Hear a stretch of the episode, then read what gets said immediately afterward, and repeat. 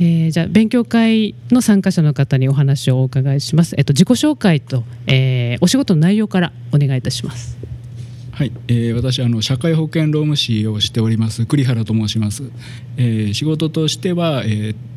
あのまあ、企業などのですね、えー、社会保険労働保険の手続きの代行であるとか、えー、就業規則の作成などの人事労務コンサルティングなどをしております。今回勉強会参加のきっかけというか動機はどういった点でしょうか？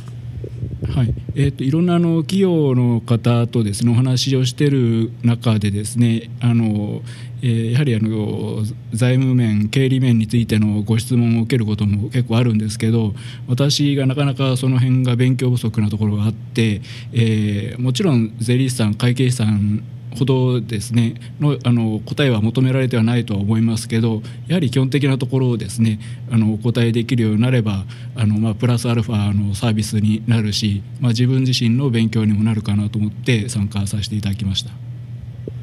いかがでした？勉強会をあの終えた今こう感想としてはどういった点をあの感想としてお持ちでしょうか？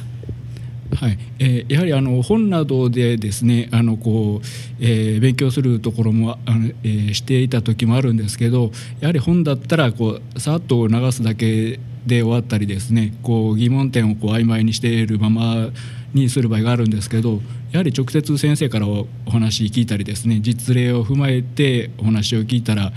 ああれはそういうことだったのかとかですね。ちょっとこう見落としていた分とか、えー、疑問のままあの放っておいたところがですねこう分かったりしてですね。その点は勉強になりました。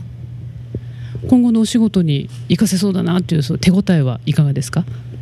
えそうですね。えまだまだもう一度今日の内容ですね復習したりしてまたあの、えー、そのえー、私が関わらせていただいているお客様のですね業種に合ったえ形でこうまた、えー、応用してですねあの勉強していきたいと思ってます。